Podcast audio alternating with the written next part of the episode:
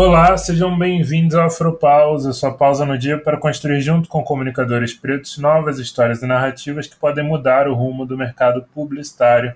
Eu sou Igor Pinheiro e hoje eu tô aqui só com elas, que também são do Afropausa. Laís Alves. Olá, galera.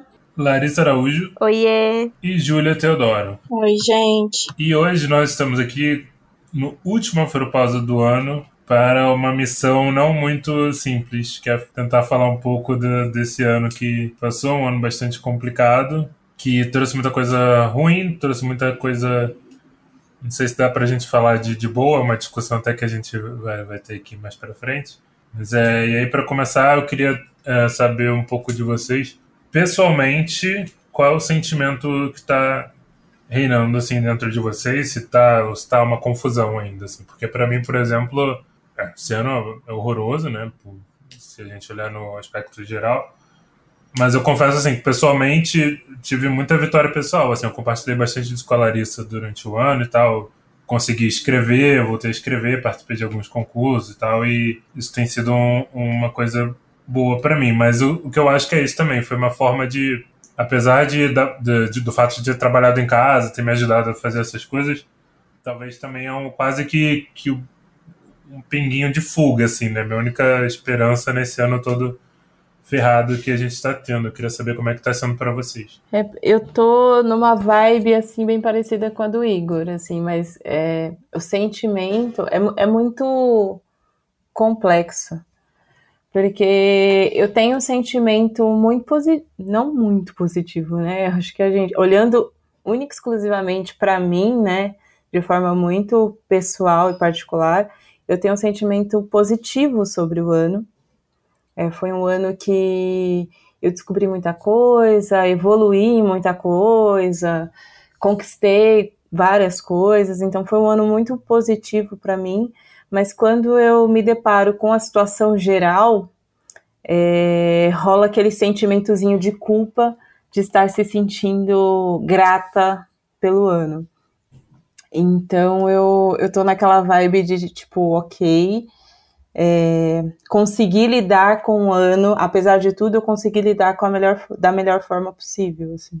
E é claro, muitíssimo grata por dentro né, da minha família e do meu ciclo familiar mais próximo, não só ciclo familiar, mas o meu ciclo de pessoas mais próximas, é, não ter tido nenhuma perda, mas é, fica essa dualidade de sentimentos aí, de estar grata e feliz pelas coisas que eu conquistei e, e me sentir culpada em relação ao todo.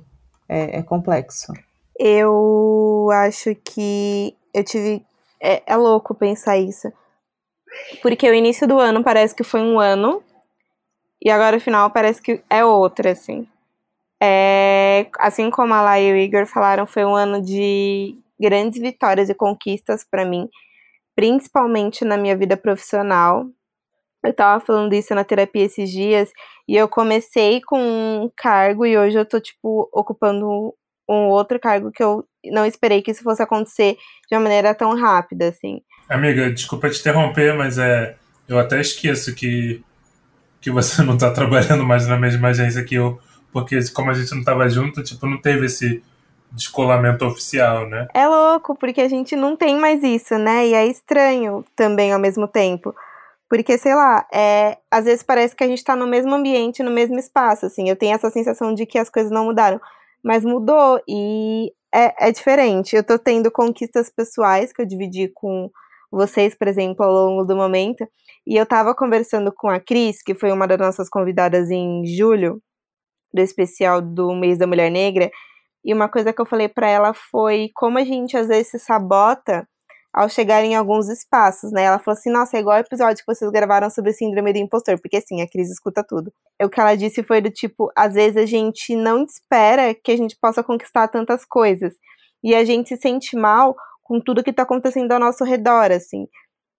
E é louco, porque esses dias aconteceu uma coisa boa comigo, e aí eu tava conversando com o Igor e com a Lari sobre isso, assim. E eu fiquei muito, muito feliz, e a gente tava, todo, né, os dois estavam muito felizes por mim também, mas ao mesmo tempo eu fiquei pensando em muitas coisas negativas ao redor, assim, tipo, nossa, quanta coisa ruim não tá acontecendo. E às vezes parece que não é justo, sabe? a gente conquistar tantas coisas, sendo que tá acontecendo tanta coisa ruim, assim, e negativa. É, antes da gente começar a gravar, eu tava falando sobre um estudo que saiu da Universidade de Harvard, de como a pandemia está sendo considerada como se fosse um luto coletivo. Tá todo mundo mal. E é isso, assim, a gente não tem muito o que fazer, não tem, não tem o que fazer. Porque a gente não sabe como vai ser os próximos passos, não sabe o que esperar. E a gente, ao mesmo tempo que tem vitórias, a gente tem grandes perdas, né? Eu acho que, sei lá, esse é um ano que tá me mostrando muito a valorizar as pessoas ao meu redor, a minha rede de apoio e as pequenas coisas, mas também tá me fazendo ter consciência de tudo que tá acontecendo no mundo, sabe? Eu acho que para mim tá sendo isso. Para mim tá sendo muito complicado, vem sendo, assim. Eu perdi pessoas da minha família e é, tive meus parentes em risco eminente por vários momentos, porque é, moram, na, moram em comunidades, moram em quintais, então, tipo, eu não me sinto confortável em começar o podcast falando dessa forma. Mas não que eu tô invalidando o que as meninas falaram, mas é que é a minha vivência, sabe? Tipo, meu rolê esse final de ano tá sendo. Meu aniversário tá chegando e eu parece que eu vi o inferno astral o ano todo. Que também é super válido, né? Às vezes a gente não tá 100% bem e é normal, porque a gente tá vivendo, assim. Sim, eu, tipo, tô exausta, sabe, Brasil? É isso. Se você chegou até o final do ano e você não pirou nenhuma vez, você não tá vivendo 2020.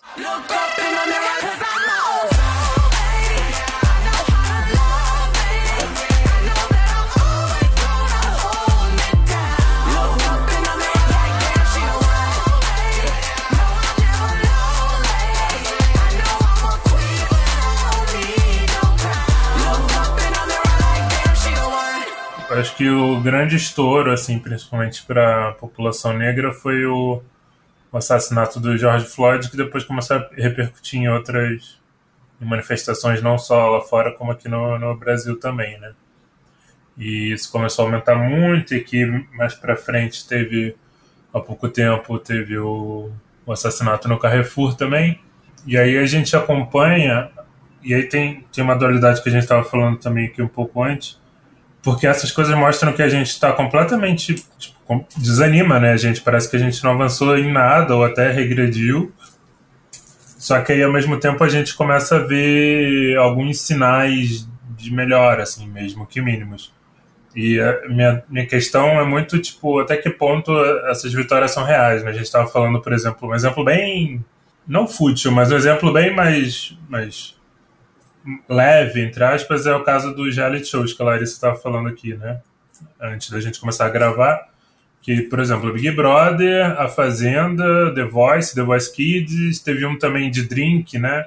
The Circle. Sim, verdade. A Miss Universo foi esse ano. E todas eram, todas eram pessoas negras. E aí a gente pode pensar, como tem uma, uma questão de votação do público e tal, a gente pode pensar que tem alguma coisa andando em relação a isso, mas às vezes eu acho que é, que é por ilusão, assim. Eu não sei, eu fico bem dividido nessa questão. O que, que vocês acham? Eu acho que se fosse por votação do público, a gente não teria Bolsonaro como presidente.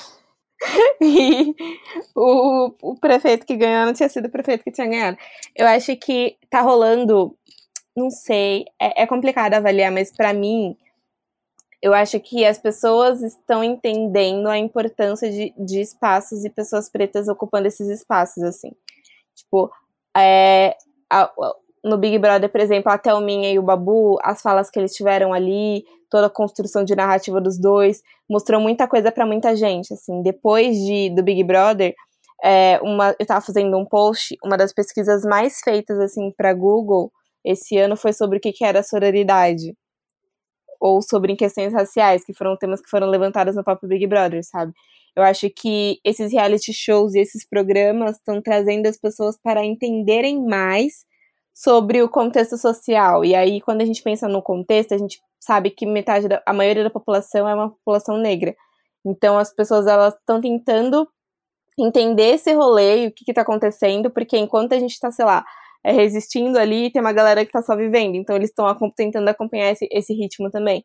Eu tô falando algumas pessoas porque eu vejo que, por exemplo, teve grandes movimentações, assim, até no meu ciclo social, de pessoas que acordaram e, tipo, olha, tô entendendo o que tá acontecendo, vou tentar fazer alguma coisa, ou sei lá, vou tentar ser antirracista. E tem coisas que não mudaram ainda. Então, eu acho que é um pouco disso, assim, as pessoas estão acordando e elas estão entendendo a necessidade de pessoas negras ocupando espaço, sabe? Eu concordo muito com o que a Lari falou, mas eu acho que tem um ponto é, que é uma coisa que me chamou muita atenção, que foi o, o caso do, do jogo do PSG, né? Que, enfim, os jogadores entraram para o vestiário e se negaram a continuar a partida enquanto o quarto árbitro ainda estivesse em campo após a ofensa racista ao jogador do outro clube que eu não vou me lembrar.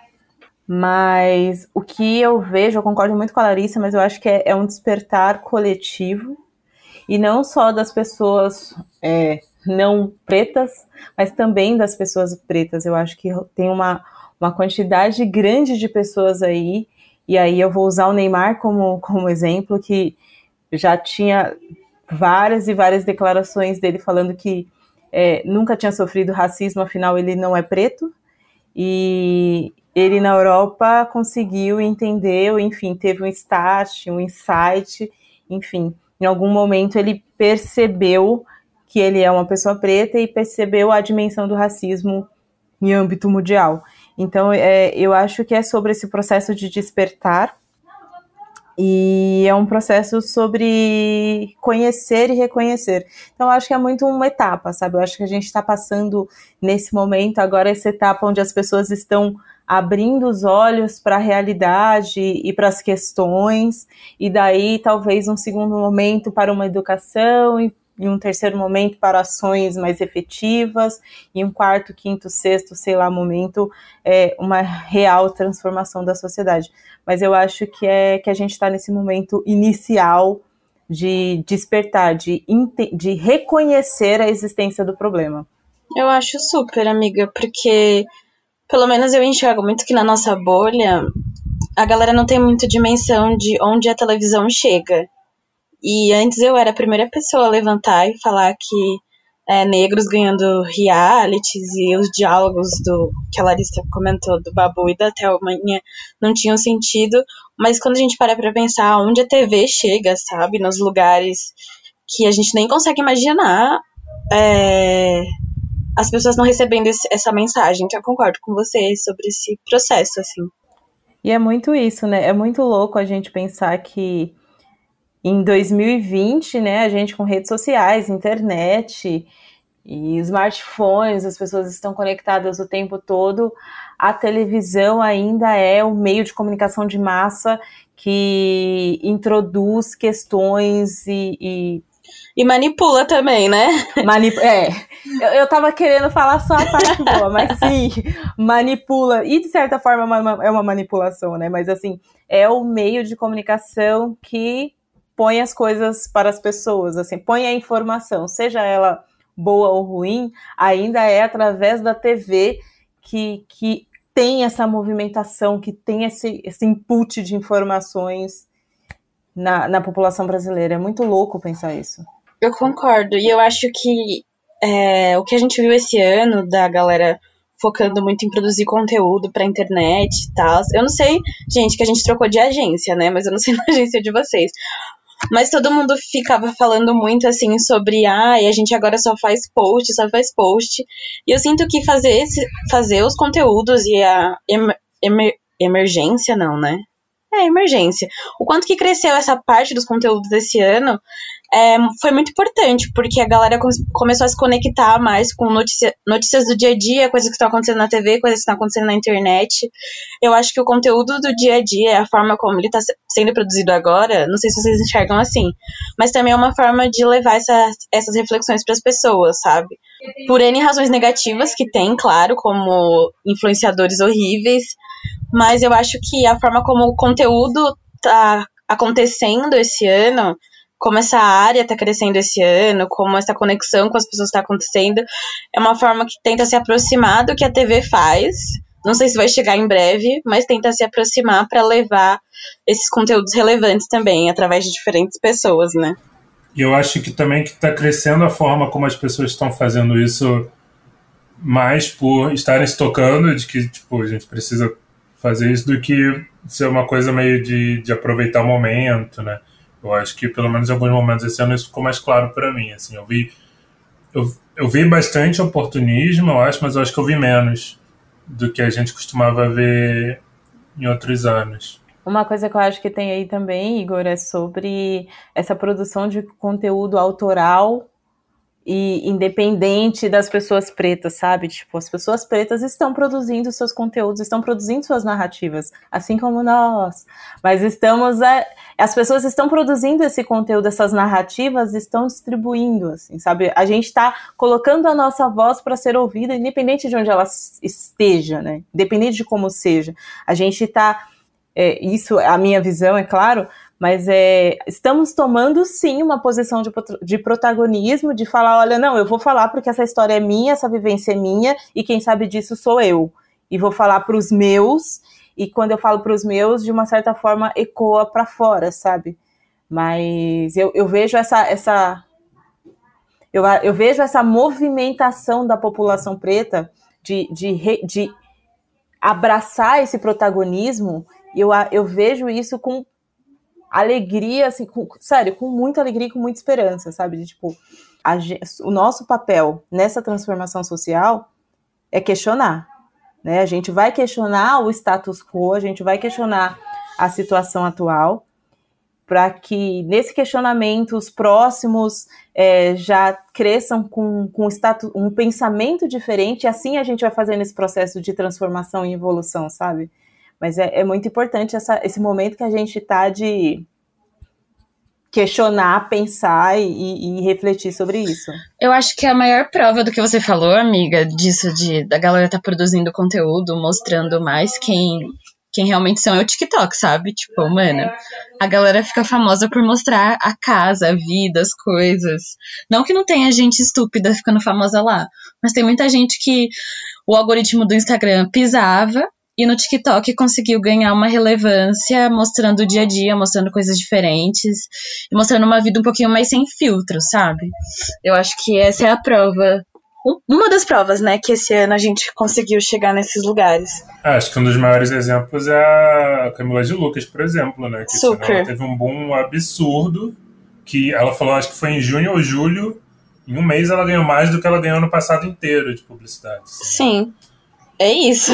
e aí, vocês falando, eu lembrei de uma coisa muito legal, de uma das coisas boas do ano, que foi agora que saiu recentemente o documentário do Emicida, né, no, na Netflix. E aí tem aquela e tem a frase, né, que ele usa para guiar o documentário, né, que Exu matou um pássaro ontem com uma pedra que ele só jogou hoje.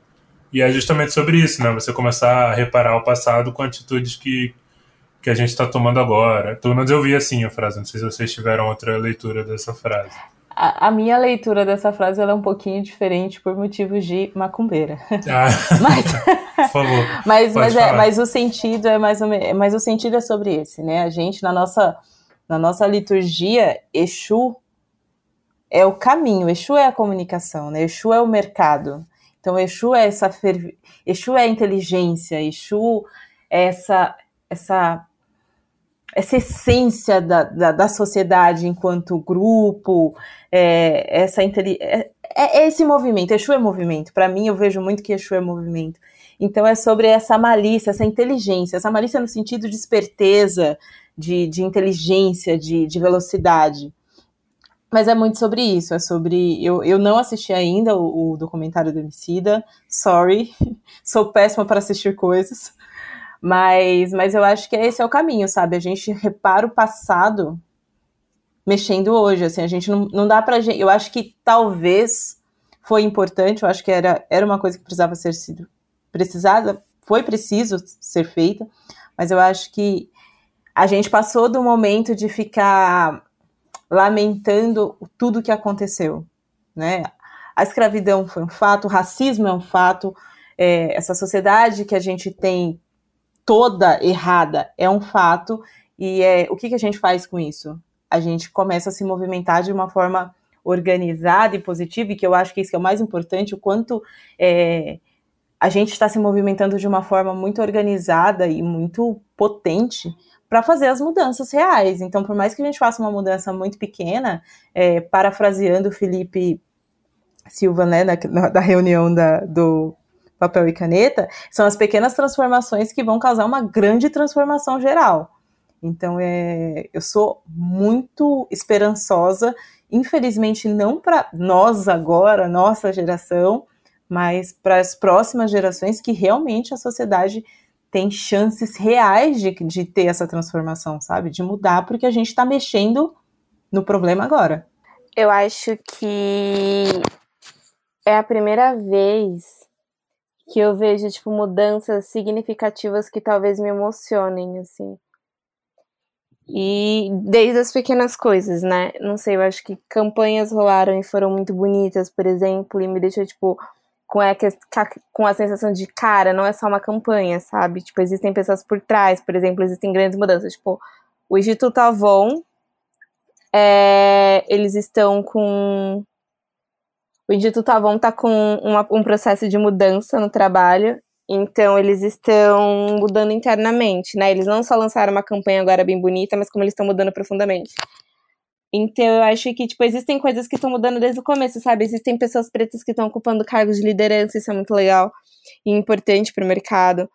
Existem pessoas negras criando coisas e mostrando o que, que elas vêm fazer e como elas estão produzindo. Eu acho que essas iniciativas mostram e trazem um certo conforto pra gente, porque a gente sabe que tem gente fazendo coisa. É, era uma das minhas afrodicas, mas eu vou dar como exemplo também porque esse dia eu tava conversando com a Laís, eu falei que eu tava cansada. Às vezes, de tipo, a gente sempre tem que criar coisas pra que a gente não sofra nenhum tipo de. Não só racismo, na verdade é racismo mesmo, né? Mas que a gente não passa por nenhuma dor, assim, que a gente não sinta dor. E aí, é, existem iniciativas que, que nasceram para ajudar a gente a não passar por isso. Eu tava falando para ela, por exemplo, do Afro Saúde, né? A gente tava conversando sobre isso em si que lá você consegue conectar-se com médicos negros em diversas áreas e não só, tipo, médicos, mas diversas áreas da saúde, assim. Então, eu encontrei, por exemplo, a minha ginecologista lá. E aí é louco, porque eu tenho 25 anos, né, e só em 2020 que eu consegui fazer um exame que eu não passei por, eu não senti nenhuma dor, assim, porque foi uma pessoa parecida comigo que fez esse procedimento, sabe? Então eu acho que é a primeira vez que eu me sinto confortável, por exemplo, com pequenas coisas, como, sei lá, passar numa ginecologista e ela ser uma mulher negra. Eu acho que muitas coisas aconteceram em 2020, coisas positivas, e coisas negativas também. Tem dia que é mais Mariah, dia que é martinalha, tem dia com boy na cama, tem dia que é só toalha, tem dia que não me abala, tem dia que é só desgraça, tem dia que é flor do campo, tem dia que é só granada. Tem dia, tem dia, todo dia é diferente. Vou pro banheiro, lavo o rosto, pego a pasta e escovo os dentes. Quem dera se essa escova pudesse limpar os fluidos da mente.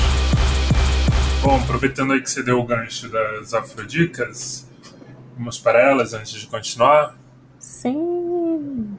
Quer começar, Lari, já que você já engatou aí no, na Afro Saúde? Então, vou dar a dica do Afro Saúde, que ela é meio que um Google de área da saúde em si. Então, você coloca seu estado, uh, é, é estado, a especialidade que você quer, e aí e tem mais algumas coisas que você coloca peculiaridades assim em si, ele vai aparecer, tipo, várias pessoas que atendem nessa área. Então você vai colocar, sei lá, psicólogo.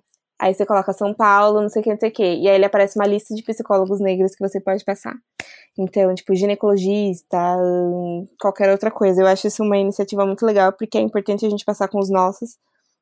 E aí, já falando em cuidado, em autocuidado, eu vou recomendar uma loja de skincare que chama ABD Skin, que é feito por uma mulher negra com custo-benefício super bom. E os produtos são naturais, assim, para a galera veganinha são produtos naturais e 100% eu, eu uso, né? Por isso que eu tô falando que é bom. E aí é incrível porque você fica com um cheirinho muito gostoso no rosto, é tipo um tratamento, e a pessoa que tá cuidando sabe cuidar do seu rosto, porque né, ela é uma pessoa negra, então. Acho que essas são as minhas dicas de saúde e autocuidado. Você falou que foi o melhor custo-benefício, né, que você achou? Foi, foi os produtos mais baratos que eu encontrei, assim. E aí é louco porque os que eu encontrava baratinho era tipo de uma marca que produzia maquiagem e eu não confiava tanto, sabe? Ou, sei lá, tinha uns glitter ou alguma coisa assim. Mas lá não, tipo, eu sei que é cuidado porque ela coloca todos os ingredientes ali, tá aberta para todo mundo ver. E os produtos são bons e baratos, assim. Então, é surpreendente. E eu comecei a usar eu já senti, tipo, diferença, assim, no meu rosto. Acho que vale super a pena. É, minha afrodica é a série Casa da Vó, que na verdade é a plataforma Wolo TV, que um dos fundadores é o Licínio, que participou aqui da gente no, no, no podcast sobre cinema. E é uma plataforma voltada para produções negras. E está sendo lançada agora no dia 25 no nosso Natal, né? E aí vai ter essa série, Casa da Vó, vai ser a primeira produção deles, protagonizada pela Margaret Menezes, e tem muita gente massa. Também tem a Kiara, que também participou aqui do, do podcast. E o primeiro episódio você consegue assistir gratuitamente, é só se cadastrar lá no site.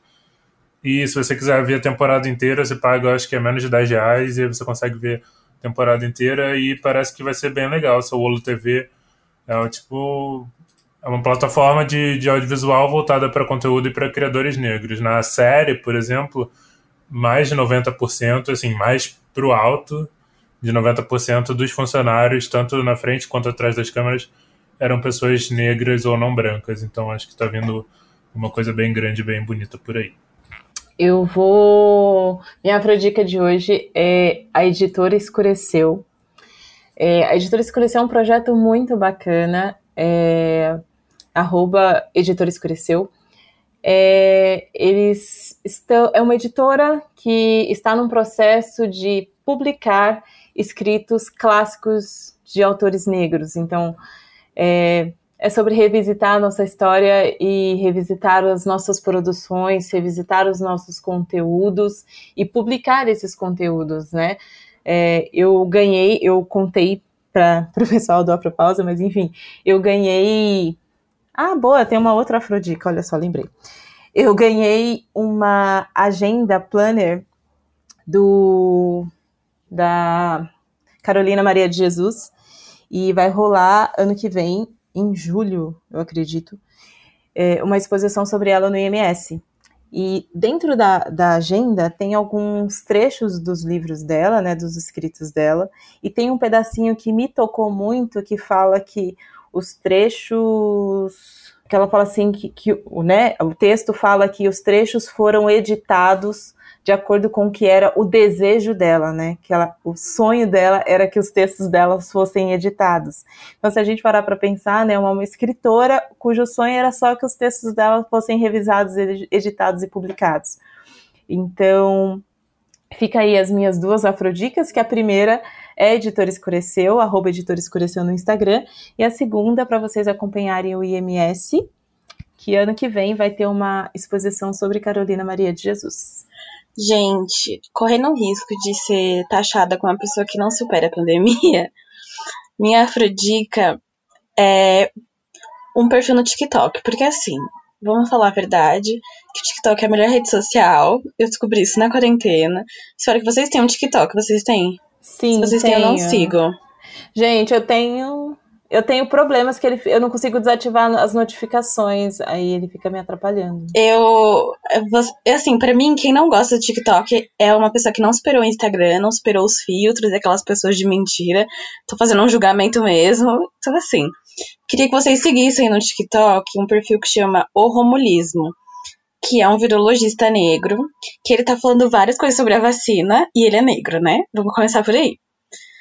É, e ele tá falando várias coisas sobre a vacina, explicando, tirando várias dúvidas que, mano, eu mesma que, tipo, sei lá, vejo jornal, tá ligado? Tinha dúvidas, porque às vezes o jeito que eles falam não são, não é da forma como a gente entende, os nossos pais, os nossos primos, os nossos amigos. Então é um perfil bem legal para entender, tirar dúvidas. Você pode comentar lá que ele responde com outro vídeo. Então é maneiro pra gente entender, tipo, de nós para nós, sabe? Assim, uma pessoa explicando como vai ser, como vai funcionar. Então acho que vale a pena seguir aí para essa fase que a gente tá de virar jacaré. Mas uma coisa que você falou que eu achei muito, muito interessante, que é ele fala de uma forma que a gente consegue entender. Que se a gente for pa parar para pensar, nós aqui, nós quatro, bolha de pessoas com acesso ao ensino superior, temos dificuldade de entender, imagina os nossos pais. E aí eu, abro para uma bolha um pouquinho maior, porque afinal nossos pais estão ali falando com a gente, então eles têm um conhecimento um pouquinho maior. Mas a galera da comunidade realmente que não tem acesso à informação de uma forma. não consegue compreender real o que passa no jornal, sabe? Então, é outra coisa sobre democratização de, da informação, que é um ponto que a gente precisa pensar mais e, e, e, e rever, sabe? Porque é, é, a democratização da informação é, é uma forma de combater, de combater o racismo também, né? Sim, amiga. Eu acho que é, seguir ele também, tipo, pra galera que ouve a gente que é da comunicação, que faz conteúdo, também é um exemplo disso que você tá falando, né? Um exemplo de como produzir um conteúdo que as pessoas vão entender. Uhum, de maneira assertiva, né? Porque às vezes as pessoas querem, Sim. sei lá, colocar umas palavras tão difíceis, umas coisas assim que as pessoas não entendem. Eu acho que a gente tem que sempre parar para pensar no não é o seu conhecimento que é o conhecimento de todo mundo, assim. Então, quanto mais simples e objetivo você consegue ser, você vai alcançar e conversar com mais pessoas. E sabe, um, eu, gente, é que eu gosto muito do perfil dele, vou puxar mais uma sardinha, mas eu acho uma coisa meio técnica, não sei. A galera às vezes produz os conteúdos que a internet das pessoas não é capaz de baixar para elas, por exemplo, sabe? E um TikTok é uma coisa que não consome tanto seus dados assim, porque é um vídeo mais rápido. E e esse gatilho começou lá da época do Enem, que a gente viu esse ano, de toda a treta, que a galera queria colocar um 3G que não ia, ninguém ia conseguir assistir uma videoaula. E para mim continuou sendo um guia para para essa coisa de produzir conteúdo mesmo, que eu, que eu trabalho, pelo menos a Lari também. Então, é uma coisa que eu fico pensando muito, sabe? Porque a gente sabe que. Acho que a Laís já falou isso aqui no podcast, sobre o acesso à internet da galera. Não sei se foi você, amiga. Se não foi, você não, que falou, devo, né? Devo ter comentado sobre isso, mas é, mas é. é real, assim. Se a gente for parar pra pensar, é, quantas e quantas crianças e jovens, enfim, estudantes não conseguiram estudar esse ano por falta de acesso à internet, assim, porque não tem dinheiro para colocar crédito para ter internet, assim, uma amiga minha, é minha transista, ela tem que, ela não tem computador e ela tem dois filhos, aí ela tá estudando, mas o filho dela também tem que estudar, e assim, sabe, tipo, Porra, é foda. Acho que ficou muito escancarado esse ano isso, né? Sobre esse acesso à internet. Que a gente acha que internet é o lugar da democracia. É, internet é o lugar de todos. E a gente percebeu que nem todos estão lá. Virou muito reflexo sobre realmente o que é o privilégio, assim, para as pessoas poderem entender, né? Porque tinha gente falando, ai, todo mundo consegue, ou todo mundo conquista e não sei o quê. E tem gente falando até sobre dinheiro ou sobre qual, esses assuntos, assim, a gente sabe que não são todas as pessoas que têm acesso. Sim. E pelas cegas, o governo ainda quer, tipo, cobrar mais é, pela internet. Tipo, assim, sempre tem umas notícias dessas, do tipo, ah, quer cobrar mais pela internet. Poucas pessoas comentam como isso é errado, porque, né, pode ser que na sua conta de, da sua casa tenha um aumento pouco significativo, mas para outras pessoas, não. Como para a amiga da Laís, por exemplo, que ela falou agora, que só tem um celular e tem que ficar estudando. Ou vamos parar para pensar em outra, outra região, né? Por exemplo, o Acre, sabe? Eles têm, é o, acho que é o lugar, o lugar do Brasil, que tem a conta de luz mais cara. Foi Amapá, desculpa. E aí você já tem uma conta de luz mais cara, que, né, esse ano eles ficaram grande parte do ano sem luz. E aí a sua luz já é cara, você vai vai ter que pagar a internet mais cara, só que você não tem nem luz para pagar a conta de luz. É muito foda isso, sabe? Tipo, eu acho que só complementando o que a Lari falou dessa questão dos privilégios e da questão do acesso à internet, e é, a pandemia escancarou de uma forma muito clara é, para quem ainda tinha alguma dúvida, e o que já é um absurdo a pessoa ter esse tipo de dúvida no Brasil, é, do abismo das diferenças que existem nesse país, assim, sabe? É, é, é absurdo, e para quem tinha alguma dúvida sobre isso, tá aí a pandemia mostrando na cara de todo mundo que, tipo, enquanto você um tava preocupado, chorando porque não ia pra balada, né, por conta da pandemia, ai, quarentena, não vou poder sair, não vou poder ir pro shopping comprar brusinha, tinha gente que não tinha o que comer, sabe, assim. Então, é, é é revoltante, assim, é um negócio que, tipo. Amiga, e o auxílio emergencial que foi cortado e. E depois é reduzido, né? É, não, foi reduzido, agora ele vai ser cortado e 17 milhões de pessoas vão voltar para a linha da extrema pobreza no nosso país. Então, assim, Brasil, 2020 é isso aí. 17 milhões de pessoas na linha da extrema pobreza e a gente e a gente tipo e o governo Bolsonaro falando que quem tomar vacina vai virar jacaré. É, que para algumas pessoas o, o auxílio emergencial fez a renda aumentar até, tipo, pra gente ver como a gente tá num nível tipo de, Sim. de diferença bizarra para as pessoas. Exato. E as eleições foram escancararam essas coisas, sabe? Do tipo assim, as prioridades dos, das cidades. Você que é do Rio, Igor, você sabe as cidades do estado do Rio de Janeiro que tiveram eleições assim de extrema direita. E aqui em São Paulo, que nós somos. A Laís não, né, amiga? Você não é, é da sou, nossa. Eu, do, eu não sou do condado da capital, eu sou do condado do, da região metropolitana. Ah, entendi. Mas, enfim, gente as eleições, assim, elas mostraram um. Como vocês estão falando no episódio todo, de um lado positivo, voltando, colocando uma esperancinha no nosso coração, mas para mim é, mostrou que tem muito trabalho ainda, sabe? Eu sinto que não pode ficar nessa de tipo assim, ah, é, aqui do, vou imitar alguém que vocês devem imaginar, assim, devem conhecer pelo menos uns 30, uma pessoa branca do alto do seu privilégio no apartamento de Pinheiros, que falou assim: Nossa, essas eleições foram revolucionárias, agora posso voltar aqui pro meu sofá e parar de falar, sabe? Porque durante as eleições a gente fala, a gente panfleta ali pelo centro, mas a gente não faz trabalho de base de verdade que faz revolução. Então, vocês devem conhecer pelo menos umas 30 pessoas dessa.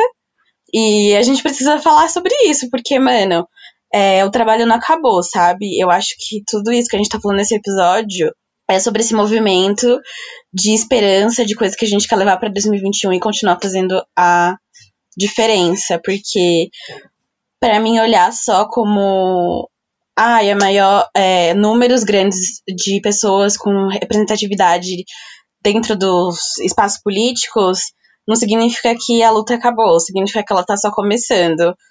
Então, é, 2020 foi muito isso, assim, para mim. Foi muita dor e mais luta.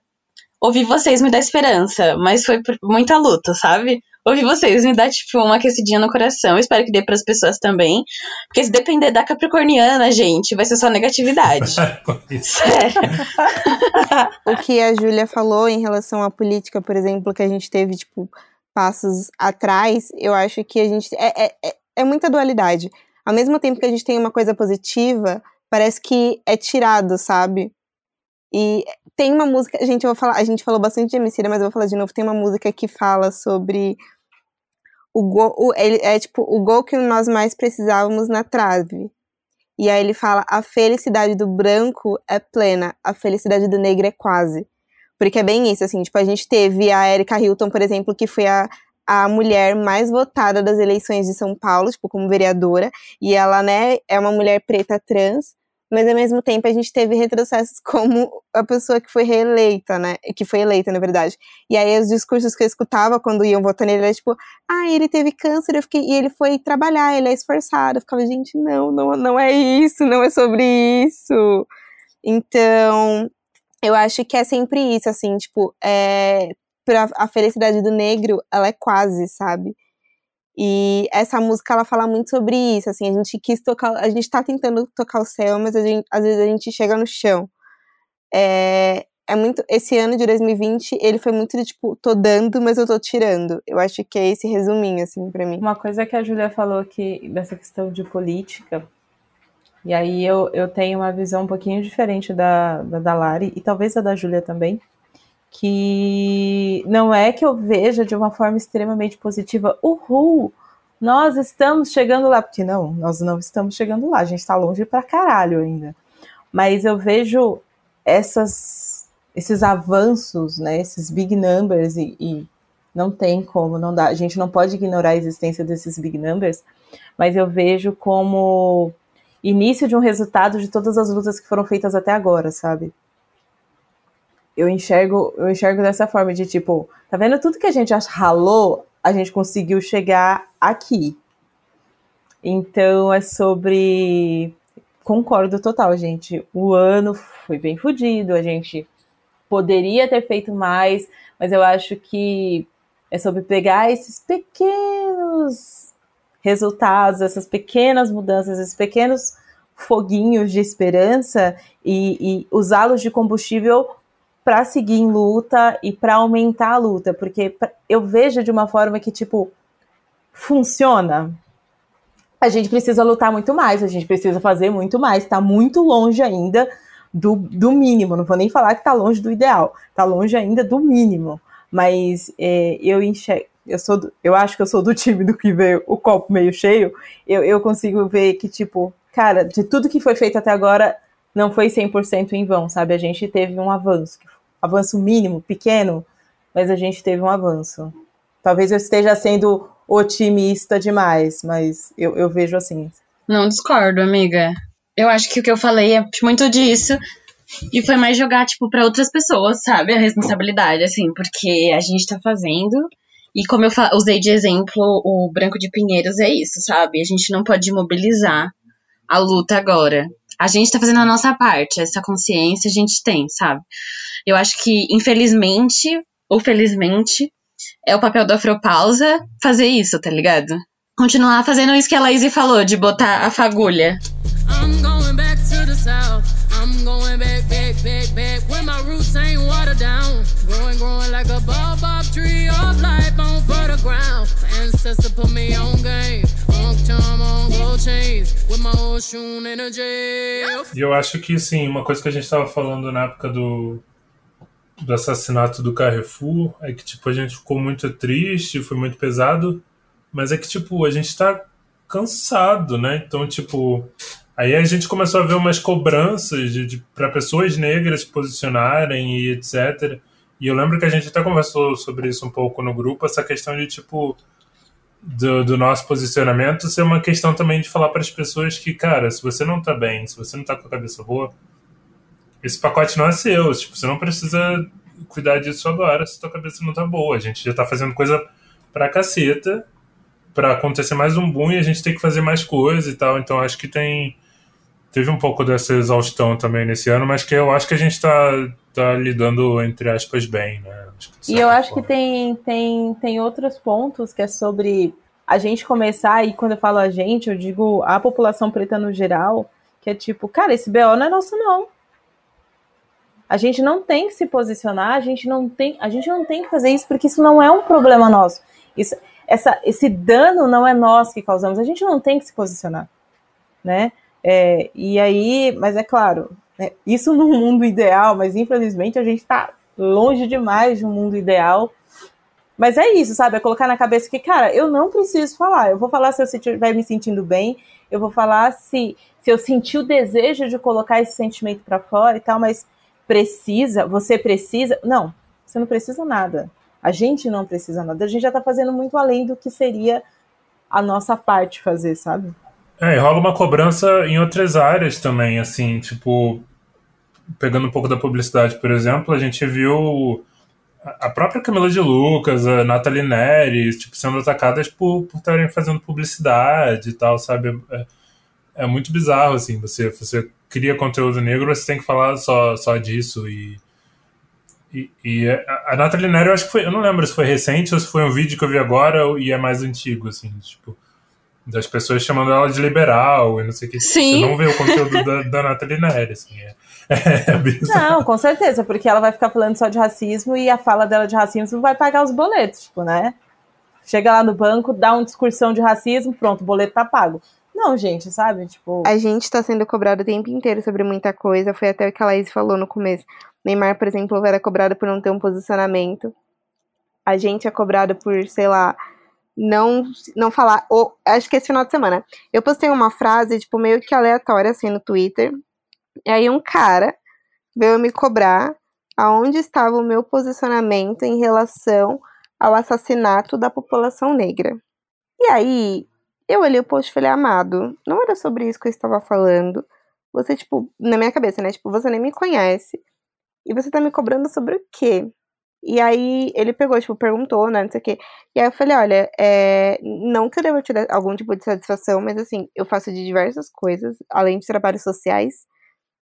Mas eu acho que além do falar, falar e pro, colocar na internet, a gente tem que avaliar quem a gente está cobrando, o porquê que a gente está cobrando e o que, que a gente está fazendo fora de um tweet. Porque às vezes é esse momento, assim, tipo, de descanso um pouco militante, sabe? É, as pessoas precisam trabalhar, cara. Tipo, a Camila de Lucas, por exemplo, nunca fez tanta publi quanto ela fez agora, sabe? Ela nunca conseguiu conquistar tantas coisas quanto ela conseguiu conquistar agora. Tipo, é, a gente tá ralando, a gente tem que sobreviver. A gente já falou que tem muitas pessoas pretas que estão em história de pobreza, mas existem pessoas que precisam ralar para conseguir conquistar o de hoje e o de amanhã. Então, tipo, antes da gente ficar jogando e falar, ah, sei lá, por que, que o fulano tá fazendo tanta publi nesse ano que só tem coisa ruim? E a gente pode parar para pensar em por que, que essa pessoa tá trabalhando e por que, que ela tá só tentando existir, sabe? E para e aí voltando mais um pouco para comunicação também, na parte de publicidade tem alguma coisa que vocês viram esse ano que vocês destacam? A Avon já vem fazendo um trabalho legal há um tempo e eu acho que esse ano foi, foi, foi mais uma coisa, né? Mas foi a campanha deles foi bem bonita esse ano, pelo menos pelo, do pouco que eu acompanhei. É, é que a Avon assim é muito impactante, sabe? É, foi um projeto que, sei lá, assim, tipo, né? Projeto da casinha. E, é, e aí a gente tem algum. É, da casinha. Da casinha minha e do Igor. Mas a gente, é, a gente vê alguns resultados sobre isso, sabe? Das pessoas falando. E não pessoas, os publicitários, meu Deus, prêmios, etc. Não, mas assim, meninas, crianças negras cantando a música, porque, sabe, encher a boca para falar, eu sou negra. Isso dá, isso dá coisas assim que remonta, traz a Laís lá pequenininha, sabe? Laís de 5 anos, a Laís dos 10 anos, a Laís dos 12, 13 anos, do começo da, da adolescência, que é uma fase ferrada. Então, assim, é, é sobre dar esse quentinho mesmo no coração de tipo, cara, acho que dá para mudar. Acho que dá para as coisas serem melhores. Eu acho campanhas que me fizeram felizes esse ano, assim. É, a Diório. Eu queria parabenizar primeiro as pessoas que fizeram parte dessa campanha, porque foi uma campanha muito linda. E são histórias que foram contadas e elas dessa vez são recontadas, assim, para crianças ou para quem quiser ouvir, né? E aí é um audiobook e ele é muito fofinho, assim. O que eu mais curti foi o de Rapunzel, porque conta a história de Rapunzel como se fosse uma mulher, uma criança preta. E é narrado por Lázaro Ramos, assim. Foi uma história que eu ouvi e eu falei, gente, que lindo, sabe? Tipo, era, é para isso que a gente tá aqui fazendo o que tá fazendo e sei lá, eu amei. É, é, foi essa campanha que me deixou feliz. Outra, a de Google, porque eu fiz parte, e aí, a, off, a gente estava até conversando, né, que a gente contou algumas histórias que não foram contadas, então a ideia era é, as histórias que a história não conta. Então a gente contou a história dos IBGs, por exemplo, da de outras de outras pessoas pretas que marcaram assim a gente no geral e muitas vezes as pessoas não sabem e essas obras elas foram pintadas e retratadas de uma maneira um, com um contexto atual e foram para o Museu Afro Brasil então pessoas pretas da atualidade contando histórias sobre a história do país assim sabe eu acho que isso me deixou muito feliz então eu acho que é eu acho que essas duas campanhas foram as que mais me marcaram além de Avon porque é Eu Sou Negra, é Eu Sou Negra em alto bom tom e ficou na minha cabeça também. Mas eu acho que a primeira que eu vi que me deixou muito feliz, que não foi feita em novembro, que isso é importante, foi a Diório. Talvez seja bom partir final, afinal é um ano todo só de sexta-feira 13. Você também podia me ligar de vez em quando. Eu ando igual lagarta triste sem poder sair. Bom, gente, a gente tentou fazer um programa um pouco mais. Não digo leve, mas um pouco assim. Que, tenta, que faz não ficar tão parecido com os outros, falar um pouco do que a gente viveu, né, das nossas experiências, que é o que a gente tenta fazer aqui sempre na, na Afropausa. Acho que foi um, um, um, bom programa. Queria agradecer muito vocês de participarem dessa última mesa da temporada que eu estou apresentando aqui. Voltamos, não sei se final de janeiro ou começo de fevereiro. Mas a gente volta. O importante é isso. Voltamos em 2021. Com fé em Deus, só vai ter jacaré falando. Exato. Não quero Não vamos nem falar nossas expectativas pro ano que vem, porque. É virar um jacaré. aprendeu que não, Ponto. não, não tem como ter expectativa. É, até quando a, quando, a, quando a Laísa mandou a foto lá do planner, eu até falei que. ah, boa sorte. Que você possa usar seu planner, Laís, espero. Vai, gente, fé em Deus aí pra eu poder usar o planner, porque olha. Temporada que vem, quem apresenta é Larissa Araújo. A gente já pode dar esse spoiler? Acho que pode, Ah, né? Pode? Spoilers da próxima temporada do Afropausa. Vai ser eu quem gostou bate palma, quem não gostou paciência, porque tem uma pessoa que reclamou que eu falo muito tipo. Vai ter vários tipos nessa temporada. Porque, tipo, ela que vai falar. Pera, Exatamente. tipo, muito obrigado, meninas, mulheres. Obrigado, ouvintes. Feliz Natal. Próspero ano novo. E é isso. Beijo no coração de vocês. Beijo, gente. Boas Beijo, festas gente. e que Tchau. a esperança não morra no coração de ninguém.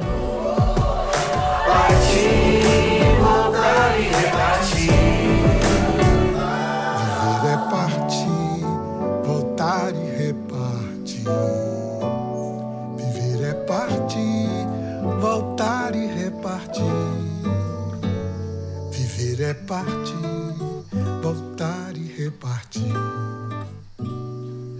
Partir, voltar e repartir.